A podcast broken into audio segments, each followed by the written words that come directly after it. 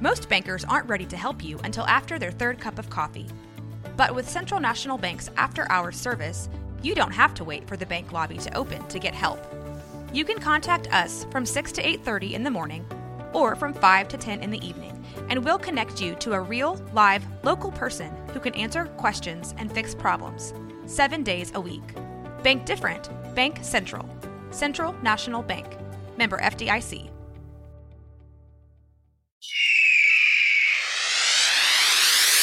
Hey, everybody,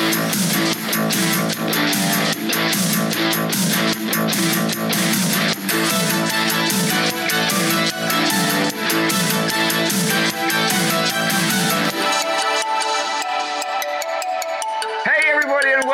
welcome to the best part of the week. It's another episode of the United States of a Movie Podcast, the movie podcast by movie fans for movie fans, where we try to answer the unanswerable question as we try to define just one movie to represent each state in these United States. My name is Ollie Petchku. I cut my teeth in the world of television. I used to be paid by Cinemax to make fun of terrible movies on EPAD. Movies are my passion. I love to talk about them, and it's even more fun when you can talk about it with people that love them as much as you. And that's why I get to introduce my amazing co-host, uh, writer, filmmaker, movie nerd himself, Will Hirsch. Welcome back to the show. Hey, uh, whoa, how you doing today? Always with an impression. I love Perfect, that you perfect De always Niro. perfect That's De my, Niro. yeah. I was about to say, it's my Robin Williams impression. It's very pretty good. Nailed it. Uh, and of course, uh, the man, the, the man, the myth, the legend, the Ryan Sandler. Welcome back to the show, buddy. Oh man, you know we've been listening to our the outcry from our listeners to, you know, uh, dive into a bit more culture and a bit more substance and be more inclusive in, in the movies that we pick, and we really missed the fucking mark on these. we, we could not have been more off target. Oof. I can't. Three of the three of the whitest movies we could have picked. Like, honestly, honestly, you are not wrong. And considering that the state that we're talking about this week is Alaska, uh, where there are definitely native people, um, it was a yeah. Um, um, that's definitely something that we're going to get into. Um, I think only one of only one of these movies has any remote reference to places in Alaska, and Yeah, it's boy, not the one you think. It is not the one you think. And there is one movie that constantly references Eskimos, but never shows any of them, and No. honestly is pretty much committing hate crimes left, right, and center. Uh, That's a toss up. Really. so, um, so like I was saying, the uh, the the state we're trying to take down is Alaska. That is an, it was an interesting choice. Um, we kind of came out the gate like all kind of relatively. A little bit confident about the movies we were going to do, and then we all started second guessing ourselves, and then Yep. like we were all so confused as to which ones had actually been picked that I ended up doing a triple feature back to back to back yesterday of all the movies that uh, that we chose. Um, let's um, well, we'll start with the one that I picked, uh, which, you know, and then we'll just go down from there. Smart, smart. Because I I picked a movie that I've only seen once. Um, and I desperately wanted to see it again. I remember thinking it was fantastic when I watched it, and it is still fantastic. Spoiler alert: the 2002 movie Insomnia, directed by Christopher Nolan. Uh, Al Pacino, Oscar winner; Robin Williams, Oscar winner; Hilary Swank, Oscar winner; uh, Martin Donovan, who we'll get into that as well. Um, but it's um this it, it's a noir movie with no noir. It's all light. I kept waiting for Martin Donovan to walk up, and he's like, "I've got one word for you: Tenet." Tenet, exactly. And then he just, yeah, and a then he's gone for the rest of the movie. Yeah. Yeah, See, that's it was as bothering me. Famously, part of Nolan's In trilogy, you've got Inception, Insomnia, uh, Batman. Interste- Interstellar, uh, Batman. Batman. uh, you know, So Yeah. so yeah, so I, I bought kind of um, you know a a prestige director. This was like his um third movie. Nice but reference. We we all knew him from Memento. Uh, and then they said from the director of Memento, Insomnia. That is why I signed up to watch that movie. It has an incredible cast. It's a dope ass movie. Wally Pfister, cinematographer. We're going to talk about that. But then, That's it, yeah. uh, Will, you you bought um, a, a good, uh, interesting choice. Well, a movie that I haven't seen. you since Will, you out. picked this movie almost immediately. Yeah, I, you did. Yes. Like right out the gate. I got it. It's which it's was almost shocking. Like, it's almost like I had just bought it on Blu-ray and it was on my shelf and I didn't have to watch a new movie. Um, Yeah, I brought uh, the proposal with uh, Sandra Bullock and Ryan Reynolds. Yeah, 2009, directed by Anne Fletcher. Uh, she directed things like 27 Dresses, Hocus Pocus 2. Uh, like Will says, Sandy B, Ryan R, but has an amazing supporting cast when we get to the family. Craig T. Nelson, Mary Steenburgen, um, Betty White, uh, Malin, uh, Malin Akerman as uh, the Plainview red herring, uh, and a great comedic turn at many points uh, from Oscar Nunez. Oh my god. Yeah. Yeah, so I, using the word comedic pretty liberally there. I think problem is he's supposed to be like an Eskimo in this film. he's, or- no, it's like he's, his name is Ramon. He's you know the only the one of two only one of the only two ethnic characters in this movie, and it's deeply troubling. Yeah. And I'm not counting I'm not counting the hate crime that Betty White commits later on in the film that we'll talk about. which we will. Yeah. but no, if you want to talk hate crime and you want to talk just people being like like put into to boxes and just every other sort of cliche, uh, let's talk about the movie that Ryan brought to the table, which I cannot wait to Oh, boy. up on. And it's crazy to think that I was torn between one of two one of two movies, and I landed on this one.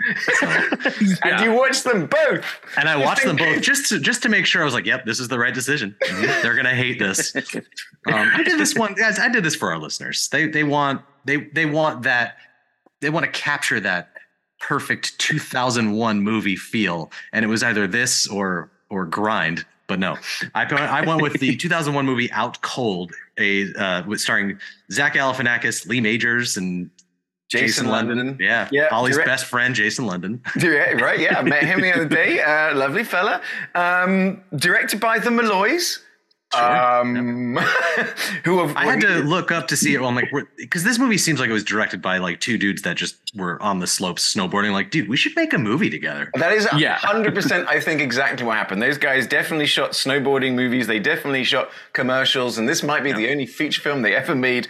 For good reason. For example, okay, so this uh, for if, at home, if you haven't seen it, uh, Out Cold is just one of those. It, it's it's just basically teen comedy sort of snowboarding movie. There was that time when everything was like Yeah. ski patrol or snowboard or this, that, and the other. Um, and to, to really understand this, that like just how this movie just makes honestly no sense in any way whatsoever, is its tagline was like, or its description on the front of it says "Animal House on ice." It's it's not on ice. It's on Nope. freaking snow. So- on snow and like you know anything you like about Animal House, um, throw that out. Uh, and then it, I guess you've got what's left to put in there. I don't get Animal House from this. Animal House has like fl- has uh, No, has I- jokes for one thing, It- it- um, which helps a lot. I think it was uh, just a, a period piece they were trying to capture on like that that era of extreme sports. Like I Yeah. mentioned, Grind was another one, or for, for Yeah. lack of a better one, Airborne, which a rollerblading movie from the late '90s, which ruled. See, but they, my- that that that X Games kind of vibe they're trying to Yeah, that's capture. excellent. But My theory is that because like ice is um, another name for crystal meth. Sure. So I'm just th- thinking that maybe they watched Animal House while on crystal meth, and then they wrote the script in one pass. at The end. very plausible. Yes, that makes the most sense. Yeah, let's. Uh, they they they did that, and then they were like, you know what, Animal House could use less of is humor and way more like offensive uh scenes of featuring Oh, sexual yeah. harassment This movie and is uh, this movie is so horny. And making so fun horny. of the neurodivergent. That's that's where like that's what this movie. Yeah, is. that uh, had a lot of uh, a whole lot. You know of what's always colorful funny? language. yeah. yeah. You I know, if it was coming from anyone other than Lee Majors, though, I'd have a problem. Oh my god! Yeah. I know.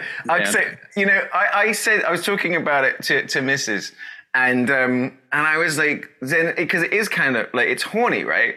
And it's stupid, Yeah. but I'm like, but it's also insulting my intelligence constantly. And I'm like, and it's and it doesn't give us any boobs. It threatens boobs. And I'm like, if you're Yeah. gonna insult my intelligence, you might as well throw some boobs in there. But no, for sure thought there was going to be more. Um, this movie would be more titillating.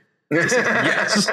yeah. I mean, American Pie knew enough to be like, we got to Yeah. go R so that we can get the nudity in here. Yeah. and this Right. movie is like, Yeah. is like, nah, we don't even need that. We're just, just the idea of boobs alone is enough to This- fill this theater. This Yeah. movie's a hard R, but not in the way you think. yeah, that is that. Okay, let's keep going. We're going to talk about out cold, but like, you know what? Let's just jump straight into that. The reason that Ryan has made that joke is because this is a 2001 comedy, 2001 comedy where the uh, the the homophobic F slur gets thrown around a couple of times, but one of the characters, so Lee Majors, who plays Mr. Majors, um, Mm-hmm.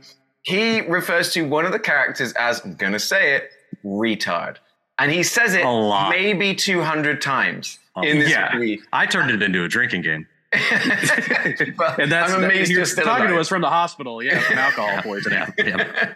so so let's um honestly it's not even going to be hard to, to to get into the sort of the plot of this movie because there basically isn't a plot but it is the classic plot of there's just a bunch of snowboard bums like Jason London and all his buddies um Zach Galifianakis um uh Roy from The Office. yeah, yeah.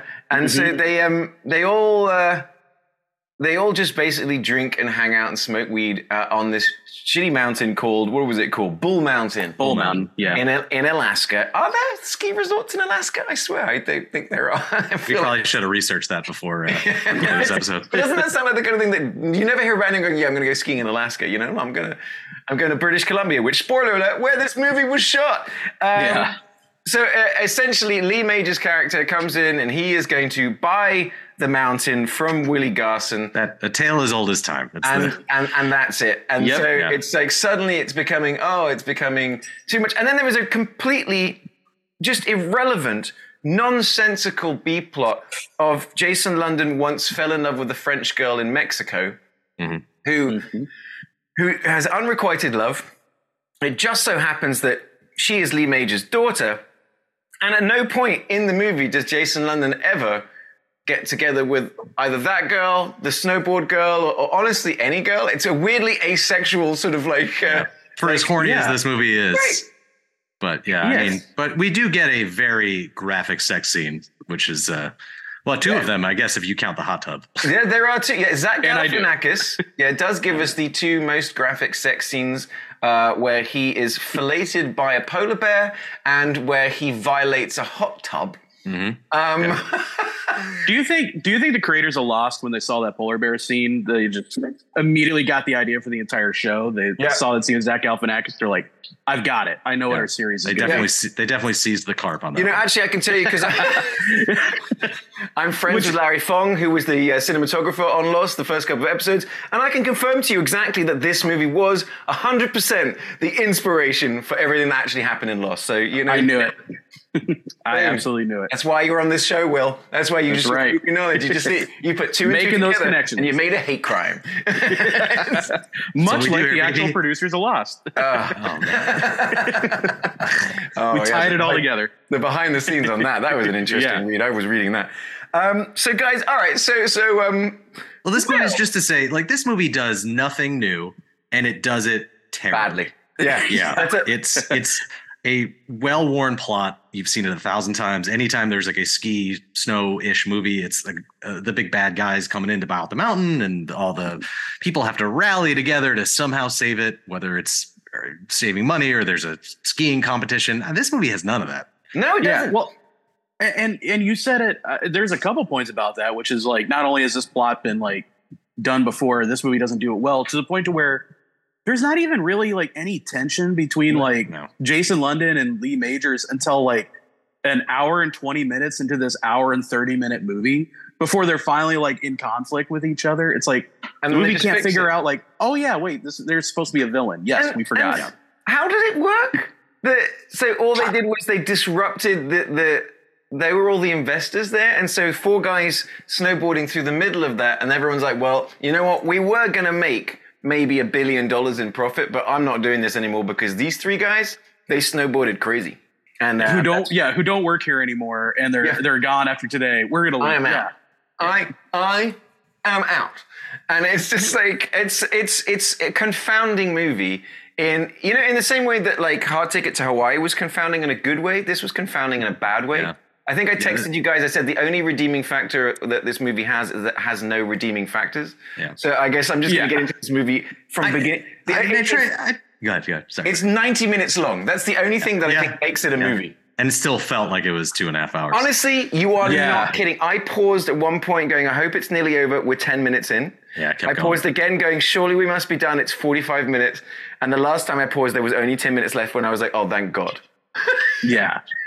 But if you stick long. around, but you, if you stick around for the post credit scene, I'm just kidding. I don't think there is one.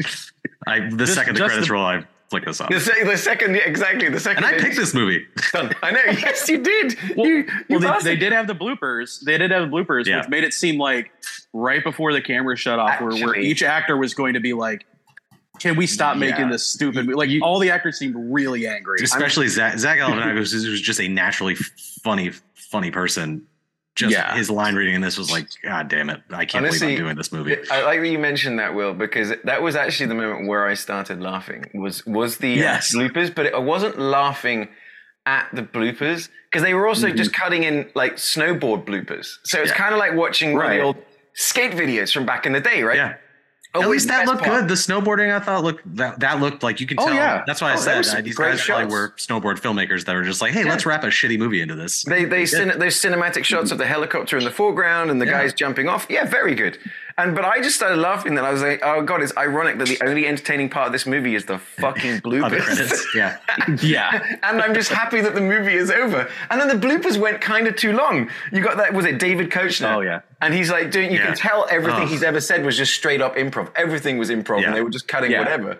And the end of the movie is them just carrying him out while he's still riffing. And I go, that basically boils down this movie. They were just just basically riffing. There are glimpses of a better movie here, and Mm-hmm. it's uh, leaning towards like a hot tub time machine or something. But definitely, I think Mm-hmm. Ski Patrol or Ski School are are leaps and bounds better than this turd. And But- again, I picked this. No, no, but there is something that we have to have to get into because I'm honestly flabbergasted and confused by it. Because as much as this movie is a just a steaming pile of shit, it quite confoundingly also is filled with lines and references to the movie Casablanca. yeah, naturally. What Yes. the hell is going? You've even got Vic, uh, Victoria Silvstedt. Um, 1997 Playmate of the Year, Victoria Silvstedt. as as Inga as opposed to Ingrid. We've got literal lines from Casablanca in the movie. We've got that scene where he's dressed in like the white tux and stuff, and I'm like going, these guys, these snowboard guys, have put together a movie with with sellotape and spit and chewing gum, but they've also gone. You know what the the cinephiles out there are looking for? Pure, pure Kino. reference. Pure Kino. it's like I, And again, this movie is before Twitter, mind you. Yeah. Will, Will, what was your reaction to this movie? Because, um, you know, apart from being angry at Ryan, what I, Frankly, Ollie, I don't give a damn. A different. Gone with the wind. Damn it. Wrong movie. Wrong movie. still a great joke. um, yeah, I mean, you had texted like, "Oh, there's Casablanca references," so I was expecting like just literally somebody to do like a Humphrey Bogart like impression and a joke, and then like, yeah, the scene started to play out. I'm like, wait a minute, no, this isn't just gonna straight up just steal the plot of Casablanca, For this- and they did like the whole romantic subplot without any of the things that made it interesting, uh, but it literally just stole like scenes like beat for beat. The like romantic subplot of uh, Casablanca. Absolutely bonkers. like and I, I was like and then it clicked. I'm like oh his name is even rick Mhm. okay all See, right. that's what elevates this to from movie to cinema, guys. i think that's Pay why this won the oscar right Yeah. That's You know, why I wanted to picture. pick it. Yeah, Humphrey No. Bogart died for this movie. It's like of all this of all the snowboard mountains in, in the world, she has to walk into mine, and I'm like, what? Yeah. And like, like Yeah. literally, I was like, okay, but it's like, like I was saying, when suddenly they, they found a way to put him in a tuxedo and everything else in between. There's even like you know the hell, the, the plane flying off, and and I'm just like. Uh, This is the point that just it just it cannot and does not compute with my brain. These are two completely separate things. There were also two Fight Club references as well. That I'm like, this Yeah. movie's tr- maybe these people do know movies, or is this just is this just the riffing of the actors who have been given no script and they're like, all right, Well, guys, I think it's like what if we all decided to make a movie, but then also snowboard. Yeah. That's basically Yeah. it's, it's it's basically a Chat GPT movie before Chat GPT was Right. invented. invented. There was no writer's room. It was just them smoking blunt after blunt, drinking beer well, after beer. and Casablanca was just the only VHS that they happened to have Yeah. in the writers' room. it was stuck in the VCR. I, I guarantee you that's probably what happened. It's Yeah. like one of them was like, "Oh, I remember watching Casablanca as a kid, man. Like, what if we Throw it on, bro. in this movie? Throw Yeah. it on, guys. And- I got it. and it's so weird because the movie just it already has the setup of there's a romantic lead um, that he's you know hasn't asked out yet, and Yeah. and it's like you could literally just remove the Casablanca subplot and not miss anything in this Nothing. movie. It adds nothing. Nothing at, at all. That's what is so peculiar is that there is this snowboard bunny sort of like um, tomboy that they're all friends with. That you're like, oh, of course he's probably going to end up with her. No, um, but like, you know, except at the end they go, they ended up together. I'm like, Right. there's okay. Thanks for telling us that we don't see anything. And then, like, like you know, like we Will's saying, is this whole subplot that takes up the whole movie is completely irrelevant.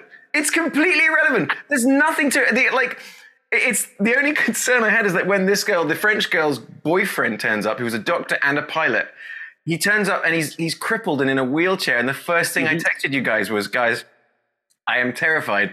Now Yeah. we're about to have a hate crime against disabled people because it's like we've we've already done it for for people like you know we're, throwing the the they're throwing retard out. 2000, Just like- 2000s movies yeah. were a lawless fucking wasteland. They Like, were, just man. did not give a single shit. They were just like, what attractive Playboy Playmate can we shoehorn into our movie? for, for no What, reason. what what action sport can we shoehorn into our movie?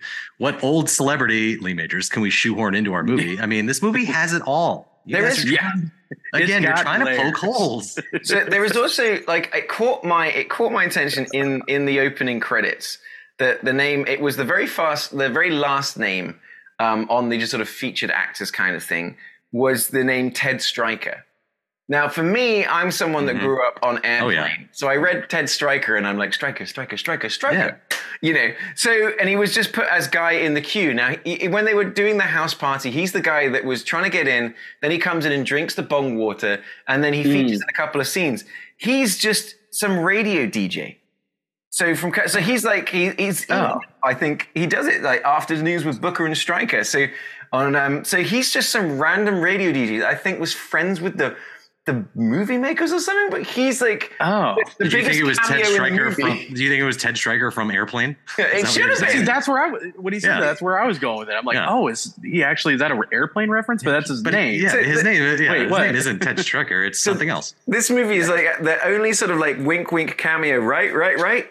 Is a, as a radio DJ, no one's ever seen the guy's fucking face. Yeah. Well, you're they're not from cameos. Alaska. You don't get it, bro. Neither is this movie. yeah, nothing. Like so, that's um, interesting. So, like, it does have some establishing shots that were shot in Alaska, um, but then the rest of it is shot basically in British Columbia, at like uh, you know, uh, on the mountains. But the, the thing about Out Cold is that it depicts. Uh, uh, we're to understand that Alaskans are just a bunch of alcoholic just lay about nobodies that just do nothing. Like there's like it, it, to get into it's just all the characters are the same. Oh, Will, you've fallen over. There you go. Sorry, Will's. Um, but uh, like all the characters are the same. You know, if you know what I mean. Like, like Yeah. the, the four main guys. You know, and they go, okay, well, we've also got a black friend and we've got a female mm-hmm. friend, but mm-hmm. every single one of their characters is the same. They are Yeah. the same. They talk the same. There's nothing to differentiate apart from their Yeah. hair or sex or race. And shout out to the the bartender Roy from The Office, who is ex- shockingly effeminate to a point where everyone's just like, "Oh, he's just the gay character." But then at the end, he he wants to come out, but not as gay. But then they then he does realize that he's like, "Oh shit, I am It's- gay." That was troubling. It is one Yeah. of the things, I, I, I, I thank you for bringing that up because that's the moment where I go, oh, we're actually doing something here. Instead of it just being we're making, you know, gay jokes, is that he's been the whole movie has been just like cracking onto women and flexing and stuff like that. But it's that moment of because it kind of felt undeserved because I go, oh, wait, he's gay. But then, Yeah. Mm-hmm. you know, but I liked it. It was kind of sweet that they go, buddy, it's fine. And then they, mm-hmm. One of the guys puts their arms up and then they all put their arms up. And then the guy who is gay, and I'm like, oh, he puts his hand up, and I go, oh, cool. And then, and then Yep. he does this. He does a, you know, so like if you if you're listening at home, he takes his fist and suddenly he goes weak at the uh, at the wrist and go, and I'm like, oh, there it is. We were having a moment of just appreciating someone being them authentic self, and no, actually, no, no, Right out he's the a window. gay. He's got flippy floppy hands. I'm like, this movie, good god, good god. Yeah. Again, We can- very 2000s appropriate. Yeah, we joke. say this, but but Insomnia was made the next year, so shut up. On the same mountain. Yeah, I mean- th- this Oh movie my came so close so many times to like either being funny, like approaching a joke, mm-hmm. and then never gets there. I didn't laugh once, and I Yeah, I laughed again like. I remember seeing this was such a movie you'd see like back in the day that that, that one of your stoner friends would have on DVD or something like Mhm. that. Like I don't think anyone saw this in the theater. Shockingly, I don't think this movie performed well. It did not. It made Yeah. fourteen million dollars after off a twenty-four million dollar investment. So That's a crazy budget. yeah, it's for this movie. basically Yeah. it just a write down. I think they were just laundering money. Uh, Oh, for sure. This movie is definitely, yeah, a, a tax scam of some kind. That's the only explanation. And it's it's not like they didn't have actually some good talent on this movie. It's just like they, there are people that we've seen in other movies that are legitimately funny. So this was Zach Galifianakis' first major movie role. Yeah. I mean, Yeah. for me, um, I was so surprised to see that he was in it. And then two, also like the character that he was playing. I mean, there were certain bits like him and his brother, where they were just constantly like you know punching each other and stuff like that. There were some moments that were funny. Yeah, I like their It- it- dynamic for sure. They, you know, and I saw that Zach Galifianakis was definitely sort of going for it. But yeah, everything was almost just like, um, like Will says, you, oh, they're setting something up. They're setting something up. Whiff. You know, it's just a Yeah. whiff every time. There was never, they never connected on on any sort of real joke. And like even even Victoria Silvstedt is miscast. You know, Yeah. like, Oh, there's yeah. a bit where she's riding a bull and she's just being sexy and everyone's watching and you're just watching going, I don't know why they've made this sexy woman unsexy and the scene is not funny or just like it's just uh, Yeah. just- and like and then the the, the the the character that I was saying is that oh they they've managed to find the the one black character and the joke that runs through the movie is a black guy trying to snowboard. Am I Yeah. right? It's yeah, just it's troubling. Yeah, Yeah.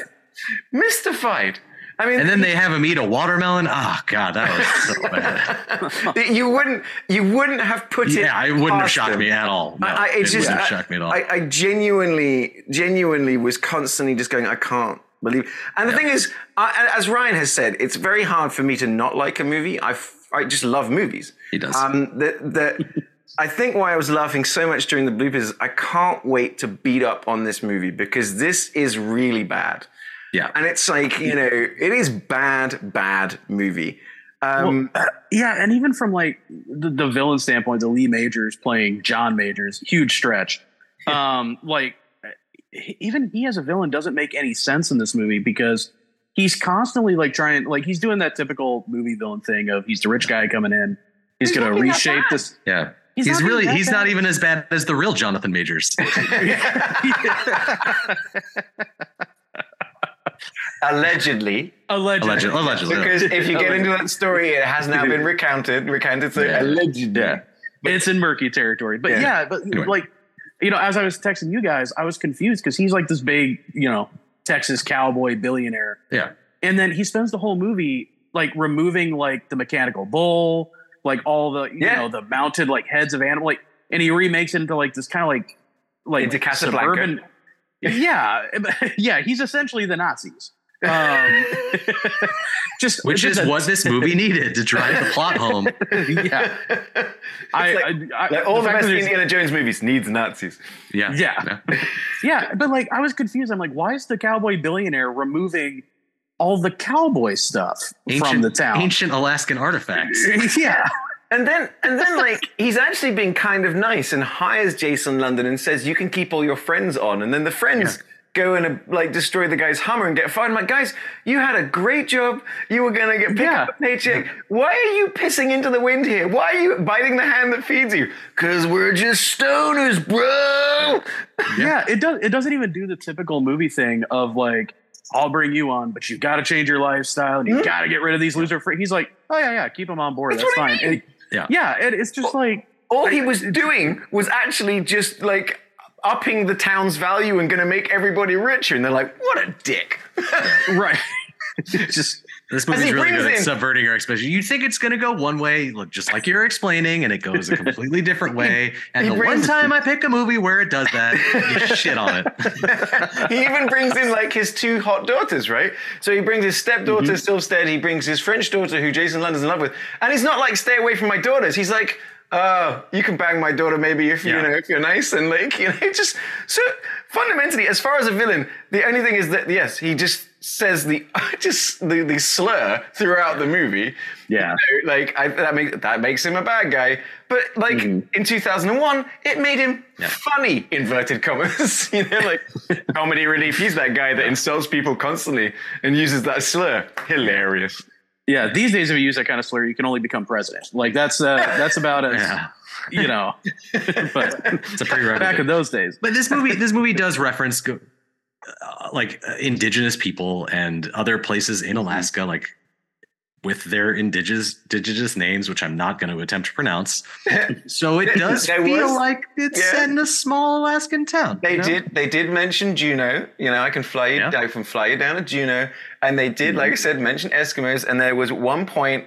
Um, I think it was Willie Garson's character says yes, says something in native that is definitely not. I'm. And it's like it's it's like some of the stuff that kids say to my my Asian daughter at school. It's like ching chong ching ching ching ching. It was like that level of yeah, that is not native. That is that is not okay. That is like That's just gibberish.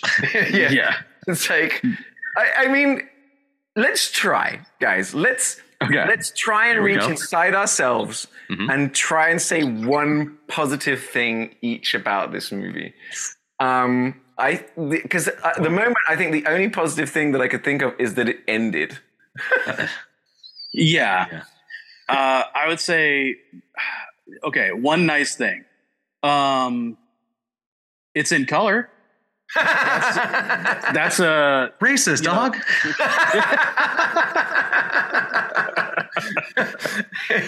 I've got two nice things. I've got two nice Okay. things. This Okay. movie is, like you said, this movie is 90 minutes. It's a very abrupt film, so it does Yep. feel long.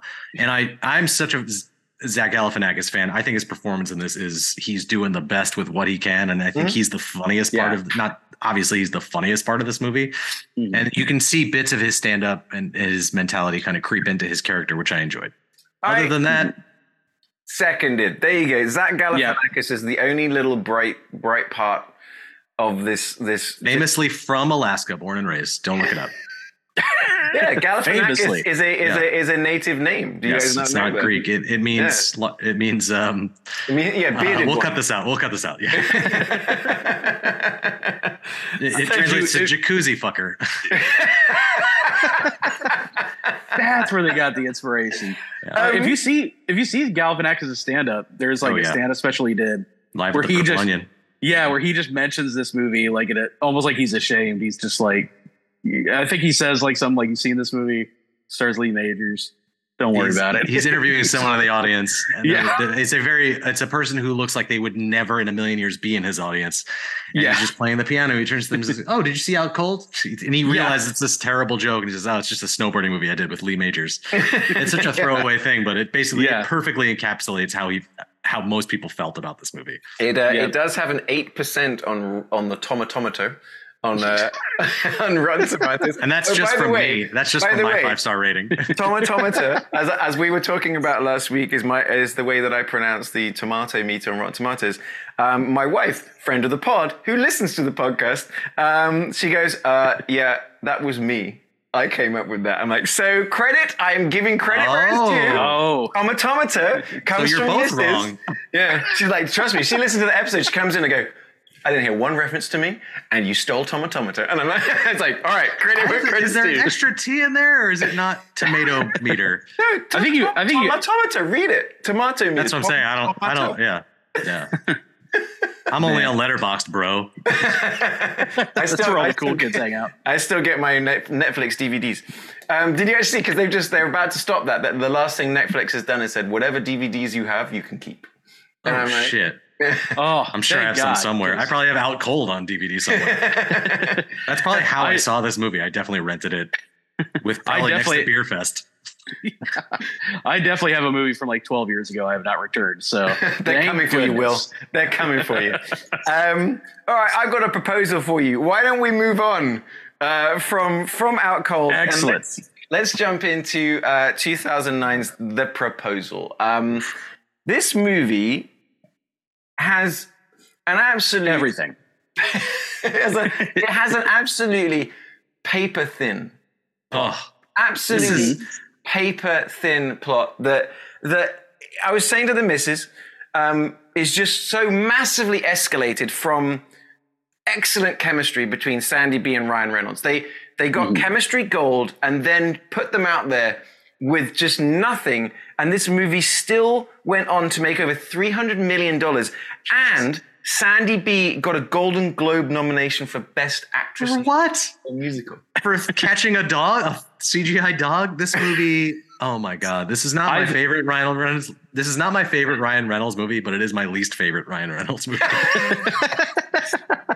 This is uh, just watch just just watch just Friends instead of this movie. See, I haven't seen that one yet. I haven't seen that one. Um, but the thing is, like, we'll mention it. And the thing is, I was like, you know, I remember watching it back in 2009, 2010, and I liked, I love Sandy B, uh, as we Oh, all do. I think She's as a in this movie. podcast, Oh, we are all just hardcore Yep. We Sandy ride the B fans. We ride we ride the B train for sure. yeah, for sure. Ever since Hell yeah. Speed, ever since Demolition Man, anything that she's ever been in, I find what I love is I say Love that potion number nine, baby. I was saying to her, is like, um, what I like about Sandra Bullock is she's not afraid to make fun of herself, be ridiculous, and look silly. Yeah. And that's Yeah. why I think she's just so charming that she's just, she's got that giggle and that laugh and that smile, and she's a goof. And, uh, and she's playing the goof up in this movie. I mean, in this movie, what I liked about this movie as well is that it, she was 44 when she made the movie, and Ryan Reynolds was 32. So it's one of the only sort of like romantic comedies or movies like this where it's the other way around. It's always the older guy with the younger girl kind of thing.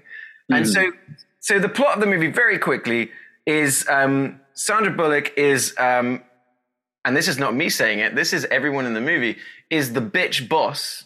Um, and and Ryan Reynolds for three years has been her executive assistant. They work in publishing, um, and it turns out that ironically, Sandy B is Canadian, even though Ryan Reynolds is, um, and she's be deported um, because she's just been putting this off.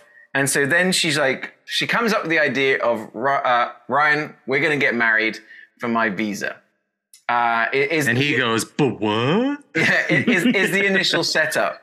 Um, but I will say that, like, you know, in that moment, like I said, the chemistry between them two is I was really enjoying the bits where Ryan Reynolds' character realizes, okay, I've kind of got her over a barrel. And he just kind of makes her perform, you know, get down on your knees. Yeah. And And well, he's utilizing that to get his book published. This movie, the plot of this movie is so. but it is wasn't even his manuscript, it was one he chose. Oh, Mhm. okay. It- It's See, not a book I- he wrote. It's literally just this is the first manuscript of the thousand that I've read that I want to do. The thing is, if she Yeah. if she accepted that manuscript, basically it makes him an editor. Right. You know, it, would- it would. Yeah. She likes having him as her bitch boy. Mhm. Um, but the twist of it all, the twist of it all is that she's like he was going for for his grandma's Gammy's 90th birthday, who's Betty White, who is a treasure and you know, rest in peace, you legend yeah. um, is uh, when they do fly out to was it Sitka, Alaska, or something like that? Sitka. Sitka. Uh, Is that a real? Is that a real Alaskan? Uh, it's kind of um, not the one that they were at though. Um, but uh, it turns out that he is basically like the the Kennedy, a Kennedy of uh, Yeah. of Alaska. He's he's comes from a super wealthy family that kind of owns everything, and it kind of turns things on its head a little bit. the reveal of that when they're driving through the town and his last name is on every single building, and then she looks down and notices it's his last name Yeah. on his briefcase. Paxton, Like, Paxton, oh wait a minute, why didn't you tell me you were rich? I'm not rich. My parents are rich. It's the same fucking thing. Yeah, Right. like- This movie sucked. I hate he's this movie. you so know much. he he's the rich kid who's like trying to define himself by yeah. by going out. Fuck you, Dad. Yeah, fuck you, mm-hmm. dad. Exactly. The only thing this movie didn't have was like some shithead brother. He's like the only child. Mhm. Yeah. So I feel like that was one piece that was kind of missing from the this familiar dynamic, you know. I, But again, I honestly, just friends. it's like- it's a 108 minute movie, but I was going to say is that it's missing 15 minutes to me. Is it because it's too? It's just It's abrupt. it's Like, A all- B yeah. C. Yeah. It's just The- a the- rom com. There's no yeah, no. extra little twist. There's no nothing. It's No. just I meet, we do the thing. Oh no, we're in love. The end. Th- uh, th- This movie takes place in the span of three days. I mean, I know I get that he's worked with her for three years, but he's been miserable for those three years. And you're you mean Right. to tell me they just happened to go on this trip and they they just randomly mash their naked bodies together? briefly and then they're just in love. It's so it by the time this ended, we Keanu and I both looked at each other like, what the fuck? what? yeah, no, none of this makes any sense. It's, it yeah. doesn't. Um, No. It's like you know he was. It was literally seventy-two hours earlier saying the witch is on her broom and sending it to the entire office, and then 3 days later he's like, "You complete me." You Three know? days later, the witch is on my broom. Get it? Zing. Boom. I see. I think. I think because I, I like this movie, but I'm not. I. It's sort of like the movie Prometheus for me. I like this movie a lot. Cannot defend anything about it. Um, it's just I like exactly Prometheus too. I like Yeah. it too. For all of its faults, I go, "Good movie." Yeah, every time somebody brings up something negative about Prometheus, like the, the characters are stupid, like this doesn't make sense. I'm Pretty, like, you're pretty 100 dumb. percent right. Pretty, pretty Yeah. but dumb. but I love it. Yeah. Um, That's easy on the eyes. Yeah, and That's I it. think the reason why this movie uh, I like it a little bit more is because I so like the chemistry between uh, Yeah. Reynolds and Bullock. Uh, I think that they work great together, um, and I really did appreciate that it's a swap of the age difference. Mm-hmm. Um, not only because it's like, well, I also have a huge crush on Sandy D, but you know, I'm just like that's just so. I don't think they did enough with it, um, and I think part of that is because the writing team um, is Alex Kurtzman and Robert Orci, who did uh, uh, who did the trans the first couple Transformers uh, movies with Michael their Bay, Yeah. and uh, Oh, and I was thinking of Robert couple- Kirkman from The Walking Dead. I'm like, what? that explains a lot. this was his real passion project. No, Yeah. uh, but uh, and they also did the J.J. Abrams, the first two uh, Star Trek movies. And in the years since, I've kind of come to learn like Alex Kurtzman has taken over Star Trek. Oh, he's the good one, Robert Mm, Orci yeah. or Roberto Orci. Um, I I think uh, just a big black void of nothing with that guy because yeah, this this plot is paper thin yeah. there's there's nothing to this movie um as far as story goes for me it's just all the chemistry that's why i, I dig it My my Um, favorite. if it wasn't those was- actors i wouldn't care for it No, I, I think that this movie is rounded out by, like you said, its supporting cast. My favorite being Denis O'Hare, the the uh, immigration officer who's really out to get them, and yeah. He, he Makes really, really cares about his job. Yeah, You know? he really does. And he really wants to take down a Canadian woman. You know, It's crazy. Like, if Right. she imagine if she were Muslim in this movie. Exactly. I mean, this. Oh would my be, God. Like that would have been a way better humbling. movie. Yeah. No one Oh, gives. yeah. No one's ex excommunicating or exporting C- Canadian folk. Yeah i think if you try to tell the immigration office like the canadians been in the country too long i think they laugh at Yeah. you and throw you out Yeah. the door It's a, and Like- it's not that's that. It's a rich, powerful, uh, white Canadian. yeah It's. I, I thought I, when I watched it, I thought I thought the movie I picked out cold was going to be the whitest movie in the bunch. Boy, was I Yeah. shocked. Because let's This talk was- about let's talk about the, the only time apart from Oscar Nunez you see anyone that's not white is in the immigration office where Sandra Bullock doesn't queue. queue barges all of them. Oh yeah, Just goes to the front Yeah. and they go, sure. Come on in. And I'm like, if you've ever talked, maybe this Oh. movie is actually really subtly talking about white privilege, and we just completely missed it. see that's what it is yes it's It's, it's got it's like layers. Casablanca in, in Out Cold. It's like You got me there. actually a I'm sorry, I missed the racial subtext. Yeah, dude. Yeah. yeah. you didn't see it. What's wrong with you, Brian? It was right there to see. I don't see color, bro. if there's one thing the writers of transformers understand it's you know racial disparity and immigration that's what they get It's even whatever little I things want. are planted. I never really paid off. wanted. I really wanted to like this movie because it is like it's. It's definitely got the charm and the feel of it's, but it is such a by the numbers rom com. But I feel like it, Yeah. like it misses all of the beats that it's trying to do. Well, that, that's uh, there, you go. Because I that's exactly right. Because what I wanted to say is like just when you said that is yeah, but I can tell you a bunch of rom coms that are just by the numbers rom coms that I love. Yeah, that, are- Yeah. that just nail it. And it's like you, you, you, you, you perfectly, like you, you succinctly put it, is that just like it, it doesn't hit even though it's hitting. And I don't get quite why. And it's like if it was any two other actors, I think it would just be never mentioned again. But right absolutely right. them. Yeah, yeah. I, I'd, I'd love them to come back and do another one. I mean, I mean, I was just looking up. Sandy B is going to be sixty soon. Like Mhm. it's wild. The the you know it's just wild. to But think you see her in that uh, the movie with Channing Tatum, and it was yeah absolutely fantastic. It was just, such a fun time. I enjoyed Yeah, I that movie. My, my missus Yeah. stopped. She stopped watching after about twenty minutes, going, "This is a piece of shit." And uh, and then what she also said is, "I can't look at Sandra Bullock anymore." And it's like, I'm like, she looks exactly the same. She goes, that's the problem. Her face isn't moving. And you know what? I don't care. Sandy B looks good. Sandy, just Oh, like, yeah, just yeah, lay yeah. it. Like, that's a lot of Botox, Sandy. But you know what? You're, you're, you're awesome and you're hilarious and you're a goof. And that's all my favorite parts of the movie is, Mhm. is when she's being sweet, vulnerable, or goofy. Yeah. Yeah. You know, where she's Yeah. dancing, she's rapping, she's. I don't she's believe her as the her cold, vindictive, like the corporate bitch, so to speak. Like that. That's the bit that didn't land for me. But because she's always because she's America's sweetheart, Sandy B. You know. Yeah, but it Yeah, comes up I- because she's she's the orphan. So we get the little orphan, the opening up about her tattoo, the uh, the opening up about you know her parents dying, and and then there's that little sweet bit where the Yeah. you know like Yeah. the- oh, immediately after that, just all of that sweetness gone right out the fucking window. yeah you know it, for me this movie it's i think also why i'm partial to it is because i can see it how you could just tweak it in just a way to make it like an actual Yeah. great movie for me like it's this there's a similar movie that movie sabrina funny enough with humphrey bogart and audrey and uh yeah audrey hepburn where i i saw that movie and i'm like ah, it's just not working there's just something about that movie that just doesn't click but i can see if you tweak it just enough it would be a fantastic movie. And I this I I saw feel the Harrison Ford version. It was good though. Oh, it's pretty much the same movie. I Yeah. think I think they even used the same yeah. script. I'm only familiar Yeah. with the Teenage Witch, so I can't speak on that. Now, this movie had me believing when I'm watching this movie, I'm like, there's no fucking way any of this was done in Alaska. I was like, this is all No. Canada. And Yeah. I looked it up, I'm like, nope, it is all Massachusetts. Massachusetts. Yes. Considering we were I was just there. Shocked. I- I'm surprised you didn't, Will, you didn't pick this movie for Massachusetts. You went with Jars?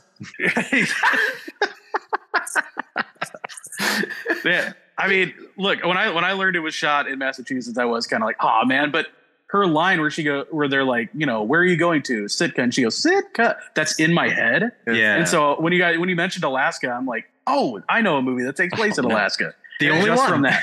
Well, actually, the and only it's- one. And it's the thing, isn't it? Because Will, I, I was with you, like, because I kind of remembered that too. And like, you know, they, they do the nice little bit about like, I thought we were going to Sitka. We are. Well, why are we going to Juneau? And the next thing is them in a tiny little smaller plane, plane. and then they have to take the boat and stuff like that. But uh, um, this movie, and it's again, I did the same thing you guys did. Saw Massachusetts, so I'm watching the movie again, and I'm I'm noticing um, around the edges of their heads and stuff. There are three. Oh, yeah, yeah, yeah. 350 VFX shots in this in this movie, and it's all putting in fake mountains in the background. Yeah, some know, of the, I caught that too. Yeah, the worst like background placement since like uh, Deliverance. You know, it's like that Yes, level you. Yeah. bad. Yeah. Um, yeah, you know uh, that that also bothered me. But you know, one thing we are not mentioning the uh, the talent behind this or on the screen. We haven't mentioned Craig T. Nelson. Ooh. You know, He's crazy. famously famously from Everybody Say It With Me, Action Jackson, starring. Uh, oh, oh yes, Coach. I forgot about that. I was thinking Action. I really Jackson, thought we were going to be on the same page for that one. You son of a bitch. the one time I, I pull, pull a deep a deep Craig T cut. I had set you up for that one. I I got I, anytime I can talk about the movie Action Jackson, I get happy. So uh, everyone go watch Action Jackson instead Yes. of this. I've never Features seen a- it. Features a kung fu fight. features a kung fu fight between Craig T. Nelson and uh, Carl Weathers. So Okay, well I'm in now. Okay, Yep. I'm on board. Yep, I'm going to watch that movie. yeah, Um, yeah, Craig T. Nelson's great. He- you know, and they do have a little bit of um, a little bit of uh, you know, the tension between him and Ryan, and it's great. And those scenes are good. And you know, Mary Mary uh, Steenburgen is that how you pronounce? it? Yeah. Steam version. Yeah, Yeah. Is that um, yeah, she's great too. And I, I always Yeah. like uh, love her in movies. And I, you know, the the you know, as I called her, the plain view red herring of Malin Malin Akerman. Like she's a character that didn't kind of need to be there, but I'm like, okay, you know, I get it. And I think the only movie you don't see her naked in. But again, if you Yeah, want to watch a better romantic comedy that does the same thing, it's um uh The Heartbreak Kid with Ben Stiller. Mm. Fantastic one. Mm. Oh, yeah, sadly, yeah. sadly set in Mexico, so we can't watch that. ah, but yeah, she's there. She's like the old romantic flame. She's like, we dated uh, through high school and most of college, and then called it on. Like it's just it, it brings nothing to the plot. Like everything, like No. all of the things that they've tried to add really don't help push this forward. You know, I think the the only you know, and it is the one part that they set up is that you know what they are doing. They are committing fraud. Um, they are Mhm. lying to everybody. She is using him But Yeah. I will say that that I love that we call her Sandy. But you know what, Sandy, if you're ever listening to this, we love you. You're a treasure. Yeah. Um, but it, the way she plays out, it's you know, the I can't do this. I'm lying. We're lying to your family. I love your family. I forgot what it was like to have a family part.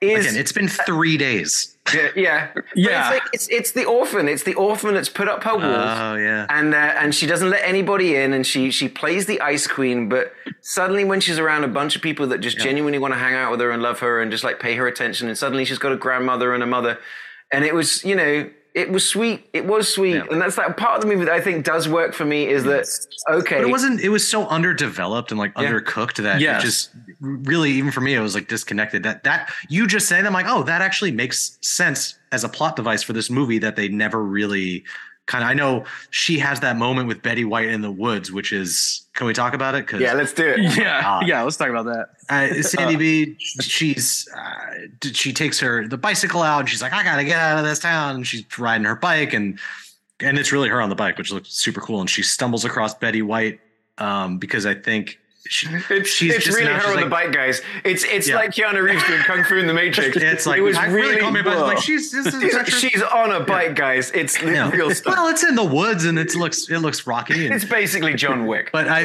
Betty White came in. She's like, "You should come in, and we'll do the wedding here tomorrow, and it's on my birthday. And please get married before I fucking die." And Sandy B is like, "All right." And so Yeah. she has a meltdown. She goes out, and, and then Betty White's like, "I gotta consult the gods." Yeah, she's speaking to Mother Earth, but she's Oh dressed like a like a native shaman almost, and she's hey yo yo yo woo. Yeah, it's As as somebody once described uh, Steven Seagal's whole look, it's very much Native American stolen Yeah. valor, and uh, ah, that's great.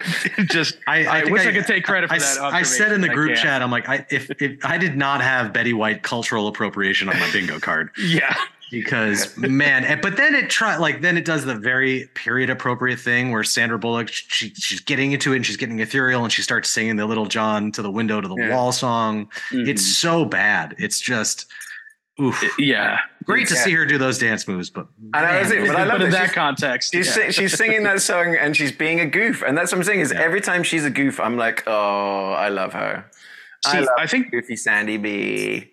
Yeah, I think I think the element that would have really helped this movie and really kind of helped solidify it is it should have been like prior to like the events of the movie starting, like they it should have been the two leads had like some sort of attraction or affection for each other. Like Yeah. a yes, yes, he's like he, like Ryan Reynolds is constantly like, guys, I know she's like Well, a they- bitch they- or something, they have but that she bit is a where- good, you know. they, they have that bit where they she finds out that they drink the same coffee because he orders it mm. In case he spills his coffee and Mhm. i guess that's that sort of Yeah, Yeah. also goes, yeah, that's just so he's almost like admitting that Pathetic, it's, yeah. it's pathetic, and, she's and then he like, she even says that is pathetic yeah yeah, Yeah, I mean, like for as much chemistry as they have together in this movie, there's no, there's like no romantic chemistry at all. It's so Yeah, it- weird. Like, it it should have been like everybody in the office like knows they kind of are attracted to each other, but they don't really recognize it.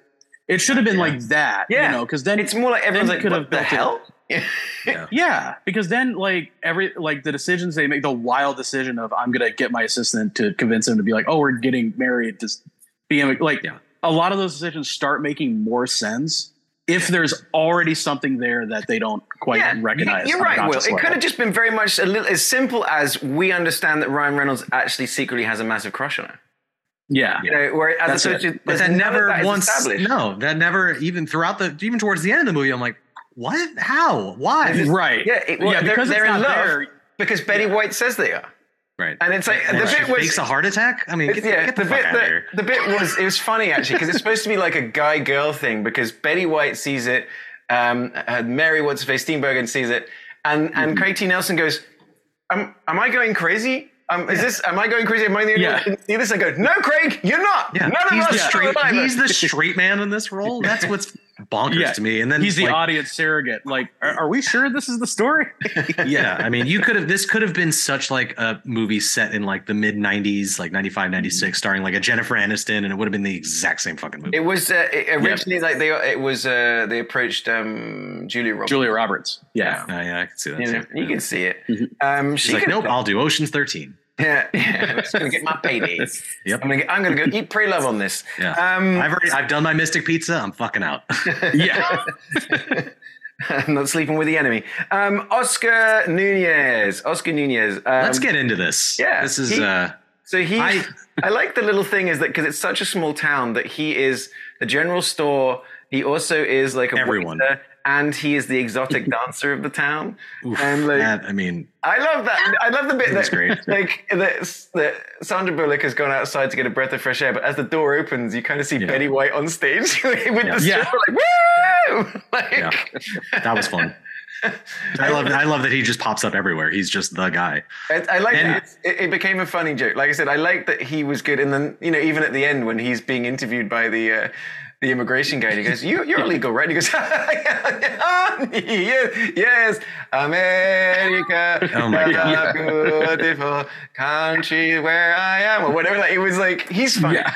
Like, now, I if you're like keeping it. count, if you're keeping count at home, that's two movies we've picked with two B-roll office actors. That's right. Yes. and, and a kind of like blooper reel at the end, kind of thing, like the extra yeah. credits. Oh yeah. I, oh, I I, still- stopped I still watching immediately prefer- after that. I still prefer Insomnia's blooper reel. Like, you know, but It's just Oh, Robin wow. Williams Oh, doing hey. stand up. yeah. Ooh, it's yeah, it's just Robin Williams doing constant jokes and Al Pacino like, ooh, but I mean, even in the in the crux of the core of this podcast, what we do, none of this felt. Oh, they kept saying the. It's like they just keep saying the word Alaska, but none of Yeah, this. and, and digitally putting mountains in the background. Yeah, for the Right. wrong mountains, probably. I don't know. And it you know Yeah. it feels feels somewhat remote. Um, but Yeah. um, but should we do it? Should we like let's keep going? So you know what? Let's let's uh, but let's talk about insomnia. You know, you mentioned it, and it's like let's bounce into insomnia, which is um. I a wouldn't sleep over it. like, I was even saying to Mrs. I was saying to Mrs. It's just like I think I know where this episode's going to end up, but um, but at the same time, at the same time, um, while Out Cold is shot shot in British Columbia with a couple of establishing shots in Alaska, uh, and the proposal Way more. It's way more racist. is shot yeah is shot in Massachusetts with some digital mountains and maybe a couple of establishing shots of mountains. Insomnia is you know Christopher Nolan. He does things for real. Um, He built the glaciers in the. yeah, he shots. did. He, Yeah. he constructed Alaska. Uh, no, it's, it's also uh, a lot of it shot in British Columbia, but there are scenes shot in Alaska. But the, it is a is a movie that is Christopher Nolan quoted as saying it's his most underrated movie, and I think the reason for it being it's his only sort of like pay to play movie. He was Yeah. hired to make the movie. It's a remake of a 1997 Norwegian movie uh, that has Stellan Skarsgård in it. Stellar Um, skateboard. it's a skateboard. Yes. Um, but Yeah. like uh, this movie, yeah, it's because uh, even though he did, he took a pass at the script right before they started shooting. It's the one that is like it's his most just movie movie, Yeah. Mm-hmm. and and people. That's why it's underrated because people are like going, yeah, well, things aren't moving backwards, or there's no time temporality thing, or you know, there's no sort of trick going on. There's no No one's pin- no one's pincing. No one's pincing. Yeah. But it still does weirdly play with that. And maybe I'm looking at it through the like a modern Nolan lens where everything has like a time construct to it. This does kind of play with that, but I don't think it was like a I don't feel like it was a forethought. Like he wasn't like, okay, this is I, I don't know. It just doesn't feel like it's the, the time paradox doesn't feel like a It does. It does some does. great visual stuff. and Yeah. get into it, but I'll just do a quick, quick uh, catch up to anyone that haven't seen it. If you haven't seen it, you should watch it. It's a fantastic movie. Um, but the uh, the the essence to it is is that uh, Al Pacino and Martin Donovan are two LA sort of um, robbery homicide detectives that come up to Alaska to help solve um, a murder. Hilary Swank is the young uh, young sort of driven detective. Who wrote a paper on one of Al Pacino's? She's like a fan fangirl for Al Pacino. super super into Pacino in this movie. Like, but like, Yeah. she's she's into him as a detective. I didn't like, I didn't get any like she wants to bone him vibes. Um, but Which why would you now. not want to? the, the the interesting sort of subplot of the subplot of the subplot is that Al Pacino and Martin Donovan are also kind of under a bit of problem with internal investigations, IA. Um, uh, so they're kind of getting out of town. There's some tension between the two partners over this, and um, while they're trying, they're trying to capture this uh, this murderer. They basically cornered him. It goes wrong, and in the fog, um, Al Pacino accidentally kills his partner, and um, and kind of covers it up. And so it kind of starts off as a whodunit. Then it becomes like a whodunit, while at the same time I'm trying to cover up what a gone done did. And then Mm-hmm. it becomes like a why done it because the bad guy being Robin Williams just straight up goes, "Yeah, I did it, but uh, you're in trouble too, buddy." And so now we're in this together, and it is it creates a you just I mean I knew I'd seen it, but I'm like, Yeah. the whole movie going, I can't tell you how this movie's gonna end. It's like Yeah. really fun. Like, where's this gonna go? Because all this stuff's been set up now. Where's it gonna land? I remember Yeah. I think I remember seeing this in the theater and I probably haven't seen it since then just because it's not it's not a super rewatchable movie, even though I fucking bought mm-hmm. it on Vudu like a dickhead.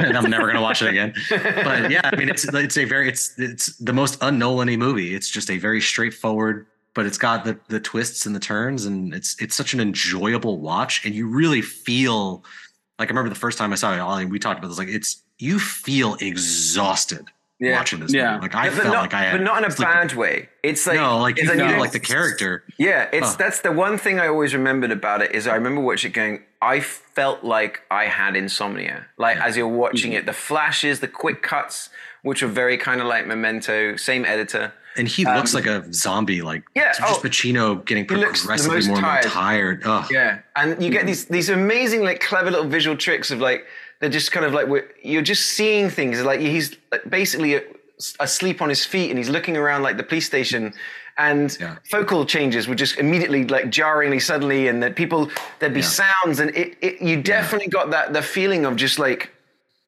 this guy is just completely losing his mind.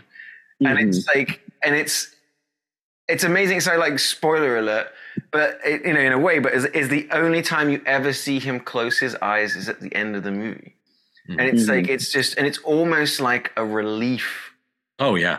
you know it's Yeah. like it's so it's it's really interesting that it, it plays out such a great who done it why done it everything that's going on in the middle and It's again a solid film, man. It's a solid film. it's Yeah, great. you know, it's a great movie And Now that you're you, saying it, it does seem like a remake of a. nor- It's like you can see Oh, it definitely, yeah, yeah. But Yeah. yeah, Yeah. It wa- like- watching this, dragon I- I tattoo think- Yeah. exactly. Yes, yeah. I, But I it think was when you mentioned that, when you mentioned that in the text thread, like this is a remake of a, you know, of a Norwegian film. Just watching it from the beginning, I'm like, yeah, I, I can, I get that Yeah. sense from this. Yeah. You know, um, yeah, I think while it is, I agree, it's his like least Nolan-y film in so much as I like even the title sequence appears at the front of the movie, Yeah. as opposed to like every Nolan film is just like when it ends, it's like, by the way, you were watching Batman. You're like, oh, that's Oh, the title right. of the film. Oh, I was Um, confused this whole time. yeah. oh, he was Oppenheimer. Got it. um, but yeah, so it, it's this, this definitely had a feeling of like, okay, I'm doing one for the studio because I think after Yeah. this he did Batman, right? Yeah. That was his next one. Yeah, I think Yeah, so. Yeah. Because I was going to say that while it's the least Nolan-y, as in we're talking about, like you know, as much as Tenet is the most Nolan-y, it Mhm. looks like a Nolan movie, even though like Yeah. massive budget. yeah. It, it's with Wally Pfister with those Yeah. like, amazing. I tell you one thing that did bother me actually is that so I rented it on Vudu and it was completely filling my screen. And then last night I was just up late and I was watching all sorts of deep dives and behind the scenes of just on on it because I was just nerd, just nerd, you know. And um, it was Fucking loser. how, how it was presented in like it's this widescreen, and so Oh yeah. so I'm like, I'm annoyed I didn't watch it on Blu-ray or something because when I saw what it was supposed to look like compared to how I watched it, That's a good point. some of the framing was like for me affected by it. The blocking wasn't quite right because I was losing a third of the movie that wasn't there. So that that pissed me off. So I was like, if you are going to watch it, watch it on Blu-ray. And No, get- see, I watched it the way Nolan intended. I, I had the I watched it on cable on TNT in a four three aspect ratio with a pan and scan. with commercials every 15 minutes. Even on the sound, even like the score of this movie, the soundtrack felt very like Hans Zimmery, even though it wasn't. Yeah. No, But, um, would- I- I loved the- that. I loved him and the the the friendship him and Wally Pfister had as uh, director and DP.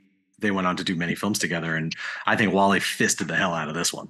Hey, oh, It looked it looked great, but you're right. The scope, the scale, like it v- very much felt like Alaska, like that, or It- Yeah. or or, or it- Oregon to a lesser extent. It was it was dripping like, and so that the, the thing is that some of those establishing shots, um, right at the beginning of the plane, sort of flying in over that glacier, um, that that's um, it's near Valdez, Alaska. There's the bit of the plane coming into land. You know, had that incredible shot. It's beautiful. You had that Yeah. refinery in the background, and just So these cool. massive hill mountains, and and just it was just so stunning. And it's like it's, you know, I think Ryan, you were the one that texted it, but we, I think we were all thinking it is like, oh, he's like, let's use that glacier again for Batman Begins. Mhm. You know what I mean? Yes. Like, I think that's going to look pretty dope in a Batman movie. And uh, he was right because it did. Yeah. Dope. Yeah. Um, yeah, the whole movie looks incredible. Yeah. Um, and and the editing style. You mentioned same editor from Memento. So that was the other thing that made it feel like a cut above like a Yeah. by the numbers detective movie. Is it had that Nolan? those insert editing. shots of like him like flashing back to him doing something or seeing something and that Mhm. also playing with the time parallels There you go. That is the one little Nolan trick that he does, isn't it? Is that you at the beginning you think it's the killer, and it turns out at the end what you're seeing is that moment Al Pacino crossed the line. Even though Yeah. he's doing it for the right reasons, he Mhm. he did something that would get him in trouble with internal affairs, which would mean that even though the bad guy was guilty, would then get out, and if that guy gets out, everyone gets out, and that's kind of like that. That's kind of like the parallel plot line of him and Hilary Swank is that she is about to do that for him. And he's like no no no. Don't don't lose yourself. You know Yeah. learn from learn my lesson. Just be the good cop. And so yeah so there's that moment because then the flashback you realize it's him. The whole time we've been seeing that blood and the blood soaking into like the fabric that that close up that keeps coming back and keeps coming back and keeps coming back is Mhm. actually that is what that is. Is not the murder and not the thing we're trying to solve. It's the moment where he lost himself right and so, Yeah. you know, yeah, it's like, so there you. There is a little Nolan thing. Thank you for that. You were the one that finally put that piece together. for me. And, and this movie i've done it that uh, and it has uh, funny enough the opposite message of the Dark Knight, which is the uh, message of this movie is, hey, you know, lying to uh, make you know right. to to serve justice. That's not the way to go. You know, should be the honest. better way. Dark Knight is like, no, that movie's wrong. You need to lie in order to uh, keep society together. It's I also think that's one- interesting. It's also very literally opposite because like one is called the Mm-hmm. Dark Knight and Insomnia is always day. It's just that's like white if I light did, white light I didn't mention Yeah. that uh, in the plot description. Um, for those that haven't seen it, is that while they're up here in Alaska to solve this murder, they're there during the summer where the sun never sets. So when I was mm-hmm. joking at the beginning, it's film noir without the noir. Is that that's why kind of it's completely thrown off his circadian rhythm. Yeah. He, he can't ever sleep, and the way they use light to almost be like oh, it yeah. reminds me of the video game Alan Wake, where like Yes. it's like but the opposite like light is like is evil you know they play it mm-hmm. off so well so it's like a it's a super dark movie where light is used in a different way i'm now realizing i should have picked my original pick for this because they completely contrast one another that would have been yeah so go you can talk about it you can tell Oh. I, was- we were gonna. I was gonna go with the, the other one. I was uh, tooling around with was Thirty Days of Night. But after watching it, I was like, this is a really grim fucking movie. I really need to. Mhm. Yeah so you decided bring- to cheer everybody up without cold good call ryan good call Yeah, that, that really backfired, didn't it? That, one's on me. That one's on me. They can't all be Vegas vacations, all right? You know, so this is the, first. This isn't the first Nolan we've had. Um, you know, we did talk Oppenheimer when we got to New Mexico, um, and like for me, I think I lis- I hear other people talking about Christopher Nolan. Some people say like he's a like a an, sort of a not an averagely smart in person's uh, opinion of like a genius. Like you know, they go he's a like he is a fantastic movie maker, and I think he's Yeah. sort of the best out there. But people are like, oh, when you really go and look at them, are they that great? And I'm like, um, yeah, they they Yeah. actually are. Um, where does Insomnia fall? You know, because much like you guys said, this is the first time I've watched it since I watched it the first time. Like Ryan said, not exactly the most rewatchable. Whereas like there are other ones that I've rewatched and rewatched and rewatched because I just love going on the adventure and the ride. Where do you sort of like put this on your um your filmography of of Nolan? Because it's like not like he has a bad movie. No, but I think there's two different. There's like a diverging path of his movies where you get like you have the Dark Knight trilogy, your Inception, then you have like your Inception, your Tenets, and then you have like the, the following his first movie, Memento. Like those really like offbeat kind of films. If you was- if you've never seen Following, it's it's really No, good. I've never seen. I have not. I've never seen it either. It's short too. I think it's like eighty some odd minutes. but like uh, I've heard it's great. It's just um, as I sort of yeah, I get I get kind of what you're saying is like you know This feels like an outlier. Like it feel it doesn't. Well, in a way, because I was like watching the behind the scenes, and now when you watch any behind the scenes of, of any of Nolan's movies, it's always him and Emma Emma Tom, Thomas, his his missus, that's Yeah. also the producer. But they're mm-hmm. talking, and it's like this big thing. Whereas in this case, it's it's Nolan being interviewed, and he's just kind of sitting in a small edit bay, and uh, he looks so much like Leonardo DiCaprio in Inception. It's like it's crazy. They they basically Yeah. Inception is a movie about making movies. That's the entire thing, and that is Christopher Nolan. But um, but it's him talking about you know one he just looks so young. Two, it's so so, and he's talking about how nervous he was to meet Al Pacino. And uh, yeah, understandable. like- yeah. you know, and it's like Al Pacino is like, and also because one of you know it's very clear, like uh, Christopher Nolan's influenced by um, a couple of directors. One of them is Michael Mann. So, and we saw that you know he made his Heat with Dark Knight, and in this case, he's brought Al Pacino in playing a very similar character to the character he plays in Heat to do a detective noir. Very different energies. Very, very, different Yeah. very, very, very. He doesn't have a great ass. Yeah. You're all the way up in it. Give One it up. thing, that's one thing Pacino needed in this movie was a coke problem. he needed to be chipping cocaine. That's what he If needed. you're not, I mean, if you're already staying up all night, I mean, come on, what's the harm there? Right. you know, um, but I, we've been talking all this time and not given any any any chat about Robin Williams, who um, we kind Who? of. Yeah, we, we we chatted about it the other day. We were um, on one of the other episodes. We, we mentioned one hour photo Ooh, yeah. as well, which was um, you know when you bring Robin Williams out and uh, you put him in a in a in a role where it's completely pared down and there's no comedy to it. He's got this kind of thing, and I was actually, like I said, watching the bit behind the scenes, and they're saying is that what he brought was the kind of mentorish, smart calmness of the character from um, Goodwill Hunting, but then showed Yeah. how if you can just put a little twist on it, it's creepy and strange and scary and weird. And I think he just he absolutely kills it. In this yeah, he he crushed it. I mean, uh, comparing this to one of his role in One Hour Photo, they're they're kind of similar, but he you know he plays this weak, this meek man, but uh, seeing him in this like unnerving villainous role is fantastic. I love Well, he just straight up comedian- tells yeah. you he's the bad guy from the Yeah. beginning. It's not like you don't have to solve anything. It's I did it. yeah. It's like Mm-hmm. how are you gonna like? He's like, how are you gonna get away with what you need to get away with? But like, uh, yeah, Yeah. Will, what did you think of Robin Williams in this movie? I mean, I thought he was fantastic, and but by virtue of the fact that it is Robin Williams, there's always a little part of me where he's like, where he's saying like, "Oh, I didn't mean to murder her," or like this was an accident. Where just because it's Robin Williams, I kind of want to believe him. I kind of want him to secretly not be a bad guy, Mm-hmm. which I think really works because he is such a creep and so bad in this movie. Yeah. Um, that that really that really kind of helps that Yeah. I, I feel like you're right. I, I Um, don't think he intent like went out of his way and intended to harm this girl, but it just it Right. went down the Yeah, way he said it You, you're you're thinking of But- that, but then as the information comes in, it's Yeah. like he's just feeling ridiculed. He's feeling so. It's Yeah. suddenly it's got that kind of incel kind of like Oh, yeah. like thing. She laughed then- at his pee pee, and then and- he went crazy. And then like, uh, and then and Pacino's like, you you spent ten minutes beating her to death. You know, right. ten minutes. This wasn't like, oh, I didn't want to have to do this. But you then spent he's like, ten you minutes spent two her to death, hours and then two hours mm-hmm. bathing her and washing her hair and clipping her Ugh. nails. And it's like, Just you know, creepy.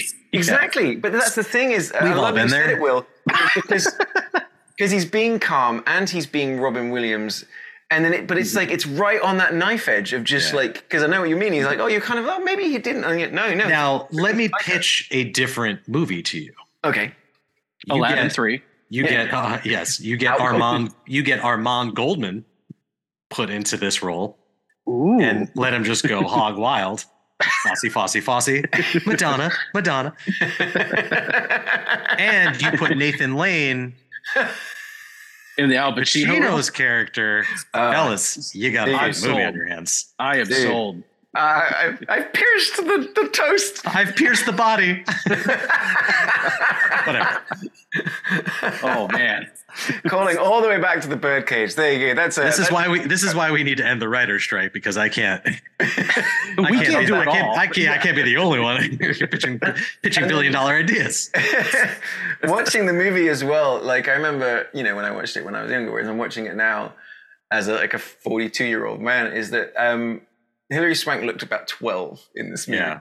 She looked, I, you know, I, So I don't know young. what it is about about her, but like, I always had the thought that like, oh, she looks like you know, she's always looked older to me. Yeah. But I haven't seen a movie with her for a while, and seeing this, Karate, you're Karate absolutely Kid right. Part I'm Three. Yeah. even in that, because Yeah, I was yeah. like, oh, she she looks too old for high school, and she was like, I think she's like ten years older than me. I forget what it is, but Go yeah, back and see- watch Buff, Buffy the Vampire Slayer. That's the one. She's a yeah, she's 49 now. Okay. Um, but I know what you mean, Will. Is that that same thing? Is like she's a. I find that she's a beautiful, like mature. yeah, And like I just forgot that the first time I sort of, you know, I saw her in Boys Don't Cry. I saw her in Insomnia. Is that? Oh man, she was a baby. She look at that Yeah. baby. But she doesn't. Yeah. I, she doesn't have like the most effeminate features, I guess. No, I mean that's why I have the first breakout role Yeah. was her playing a boy, you know, and then suddenly like, oh, she's not a boy, she's a girl. What? You know, she's got a that- million dollar baby. Yeah, Yeah, she's she's got that sort of tomboyishness, but there's also very very beautiful. But she's just you know the fact that you got one, two, three, all very recent sort of like Oscar winners in this movie. It's like it was such a powerhouse of casting. Um, I don't think this movie did pretty well either, right? I mean, it did it made money. yeah. Yeah, yeah. It um Where's the sequel, Nolan? Where's the sequel? still still awake. Yeah. Um, it's uh, it, Yeah. yeah, it made 114 million off Oh, 46 mil. Uh, well, that's more than I make, so it's fine. Yeah. just just a tad. I yeah. guess that's good. I don't know. And then it went into yeah. Then suddenly it's Batman, and then he's Christopher Nolan. He's that. He's that name. yeah. But like you know, I'd love to. I would- eh, Where does where does um, Memento take place? Maybe we that that would be a fun movie to because I haven't watched that since Oh college. yeah. it's college. Yeah, I haven't seen that either. It's- again, it's one of I those. I'm watched like, it. I was obsessed with it, like everybody was at that sort of time. Especially if you were into movies and you were young, and you kind of felt like it was a sort of secret. It was a movie you'd show other people. You haven't seen Memento. Oh, sit Yeah. down. We're watching it. I would show. I did that without. I did that without Colt. That's That's why I've been ostracized. yeah. Next See- week we'll have another co-host. It- Suddenly, that movie. Yeah, shit. See, I messed up with Memento. I watched it backwards, so I thought it was a normal movie. I couldn't figure out why everyone liked it. Well, see, the cool thing about that is they actually wrote it and shot it straight, and then did it backwards. Edited yeah. You know, in the edit, it's like that's. um I'd love to It's watch. probably the only way. Yeah, that's probably the only way that makes sense to make that movie. You know, otherwise it'd be a little too confusing. I don't know. Uh, That makes so, sense yeah, to me. So, Insomnia is the last film directed by Nolan to receive an R rating until Oppenheimer. You I was. Yeah, oh wow. Yeah, it was. This movie had boobies in it. Dead, dead boobies. but you dead bo- it's just like Bad Boys 2. There you Yeah. go. We have another, more dead boobs. Here you go. You certainly have Not- a type with your movies: submarines and corpse tits. If Never, the, never the, name- twain shall meet. Yeah, If that's not the name of your memoir, uh, Submarines and corpse that's the, tits. that's the next shirt, fellas. That's the next shirt. no, it is though. Uh, it's going to Yeah. be a submarine with some dead breasts on it. That's going to be a great, t- great t-shirt. Yeah. Um, a scene I really liked. So first of all, two things I really liked, um, and I guess it's where Nolan kind of like starts moving the camera like Nolan. So you're Yeah. getting these big sweeping sort of plane shots, like establishing, but you're also getting those. Like there's some shots where it's just gliding across all those sort of uh, rocks and things like that, and we're getting those those close-ups of their feet and things like that. But the scene that I really liked um, was the Robin Williams escaping across the log scene. Oh my god! Yeah, Pacino that was falling great. in, and then the I tension. forgot how. And again, Yeah, the he's, tension he's and been danger. awake. Yeah. he's been awake for like five days at this point. Like, Yeah. it's Mhm. they keep touching on that. Like, oh, you've been awake three days and four days. Are you starting to see things, starting to hear things? And Mhm. they get to that point where he's he's chasing him. He goes to his apartment almost in like a in like recreating the scene from Seven, right? yeah, Where where he's they're on the foot chase, but man, and then just gets and everything takes place in broad daylight. It's not this like dark crime noir. It's not this dark night, so to speak. hey, they get to this log roll thing. I'm like, oh man, this looks like a fucking nightmare. yeah. It was look. It Ah. was really good. Looked great. Shot so beautifully as well. And it's like Ah. you feel like it's one of those things that it was a plot point where they were like doing location scouting and they saw that and they go, that we can use. And but it was the the tension of when Pacino's under the water, and then it's the things like he's just trying to get to the light for once and trying to breathe, and like you, the logs coming together and smashing, and it's like. You know he's going to be okay because you've seen the movie before, but I was like, this, the tension of that movie, like that And moment it was feels brilliant. cold too. Yeah. yeah, Ah, just yeah, and it's it's one of those brutal. scenes where there's like you know because you can see like the shafts of like light coming through, and you're just thinking like. uh, It's so frustrating. That's what you're getting is like the anxious and frustration. Like there is air there, but you just can't quite get to it. It's like if you've ever been on roller skates and your feet just going like ah, that's what it feels like. Woo! Um, yeah. anything else like from from from this movie that like you know like stood out to you? Because Yes, the, the the one the one native actor in the police uh, in yes. the police precinct, the just the one, just the one. There we go. Yeah, and I like Nicky Katt as well. I'm, Yeah, I've always great. I've always been a Nicky Katt fan. I thought he did great in this movie. Since Dazed and Confused. Yeah, you keep bringing it Yeah, up. yeah. He used Days to, Confused. he was in the TV show Boston Public as well. I just enjoy like I enjoyed him in that. He's great.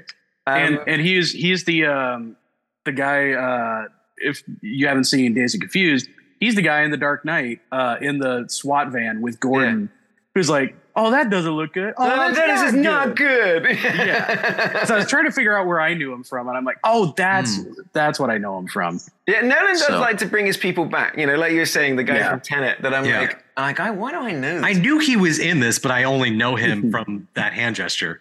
Yeah, same. No, that was I was also like, "Oh yeah, Tenet." That's where I know him from.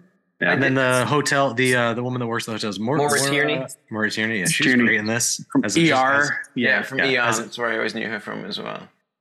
yeah. As It's a person that he just he just confides his his crimes in her, and she's like, okay, I guess I'll go to sleep now. Yeah, yeah. I'm just gonna. Yeah, exactly. But Was- you know they bang, dude. You That's- know that's the. Pacino is I was like, pipe, dude. Is this another episode of Did They Bang? Because they're still Yes. wearing clothes. She's fully dressed. I think she just fell asleep while talking to him, kind of thing.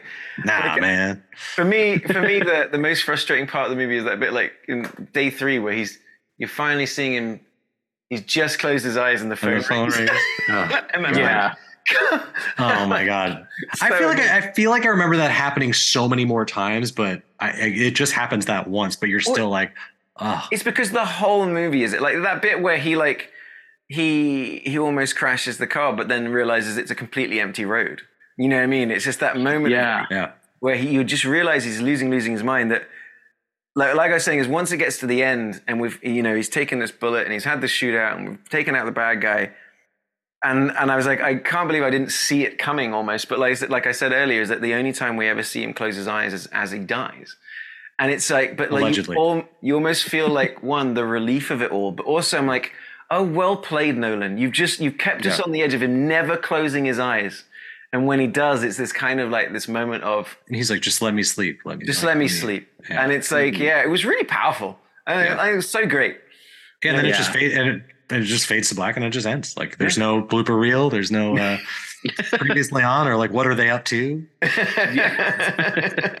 do the '80s dead. movie like freeze frame montage. You know, Yeah. Hilary Swank went on to become funny enough a horror writer. Did yeah, I did enjoy the reveal, like her f- kind of going back to the crime scene, finding the bullet, and then Yeah, she's a good to cop. Notes, yeah, Yeah. she's You know, you, you Yeah. see, and like she's learned his lesson. Like anytime you're about to dismiss something, look at it again. Yeah, and, And all of like- the advice that Pacino is giving her, she utilizes. Yeah, to, to So solve his his crime. Yeah, she's like, shit, I, I- shouldn't I have slept with him. I almost had the thought that there might be an extra twist to this, to where it was going to be revealed that um, no, Robin Williams' character actually shot Pacino's partner and has been using his insomnia and his uncertainty to Mm. mess with him and manipulate him into like be you know coming up with this cover story together. I thought like, and she was going to reveal like coming to reveal like, no, it wasn't you. Oh, He's that's messing with you. I thought that It could might have be been, where that they could were have been a nice. I could could see nice that as twist. an alternate version for sure. But Yeah. it's kind of like it's kind of fun that you're having all these multiple things being solved at the same time. It's like it's Yeah. yeah, it, It's, this uh, movie really wraps it up like But really without well it- in the third act. without it being complex or without it being No. overly confusing Mhm. or without playing any sort of real tricks. It just tells the story well and it's directed super strong. Yeah. Yeah. It's uh, And you just do a- get the you do get the one Scream Chino bit where he is he takes the, the It corpses. sounds like something you order for coffee. I'll take a scream chino, the please. Scream Chino, yes. That's another shirt. Write that down. Um, where he's he's with the corpse's boyfriend's girlfriend, like her best Yeah. friend, played Mhm. famously by the girl from Ginger Snaps. I can't remember her name, but great. Oh, Yeah, I have it down. She's from Freddy versus Jason. That's Oh, where I know her from. Yeah. She's also in Hannibal, great actress. but she's like weirdly again. Everyone is so horny for Pacino in this movie. I'm telling you, It's the everyone. It's It, crazy. it's that trope of like uh, it's the same as Jack Reacher. Jack Reacher energy. Yeah, it's, a, it's the, yeah. whole thing. I'm the young pretty girl in a small town, and I will attach myself to this 55 year old Yeah. man, and I will do whatever is I'll, sh- necessary. I'll show you my hoo-ah. Yeah. if, if you get me out of this shithole, Yeah. which is the most beautiful place on earth, Yeah. and, and take me to LA, that's the place where everything's awesome. You know, so I want to go and hang around with 45,000, uh, you know, homeless people. You know, like, Yeah. the glamour of it all. I want people doing drugs on the street. That's what I want. I don't want to be in Alaska surrounded by natural beauty. Hey, so save it for season two. So, so let's get into it, which I think might be might be like it's um It's a no-brainer. it's like it's, like watching It's out uh, cold, you, it's Usain out Bolt cold. Yeah, race us kind of thing. I've But which convinced is you. the I've convinced you. which is the most Alaska of these movies? Well, let's start with Out Cold, shall we? um, a movie that honestly feels like it takes place in a uh, Canadian ski resort because it does. Um, the only thing that we, like you mentioned before, they do uh, insult Eskimos um, uh, and then uh, mention Juneau once. The proposal does give you that kind of uh, out there vibe, small town sort of thing.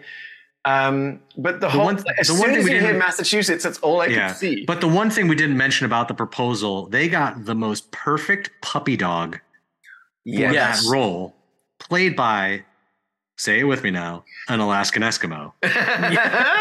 yep. So So proposal. I think I'm wins. starting to turn, guys. I'm so I mean, glad did- I turned you guys on this one.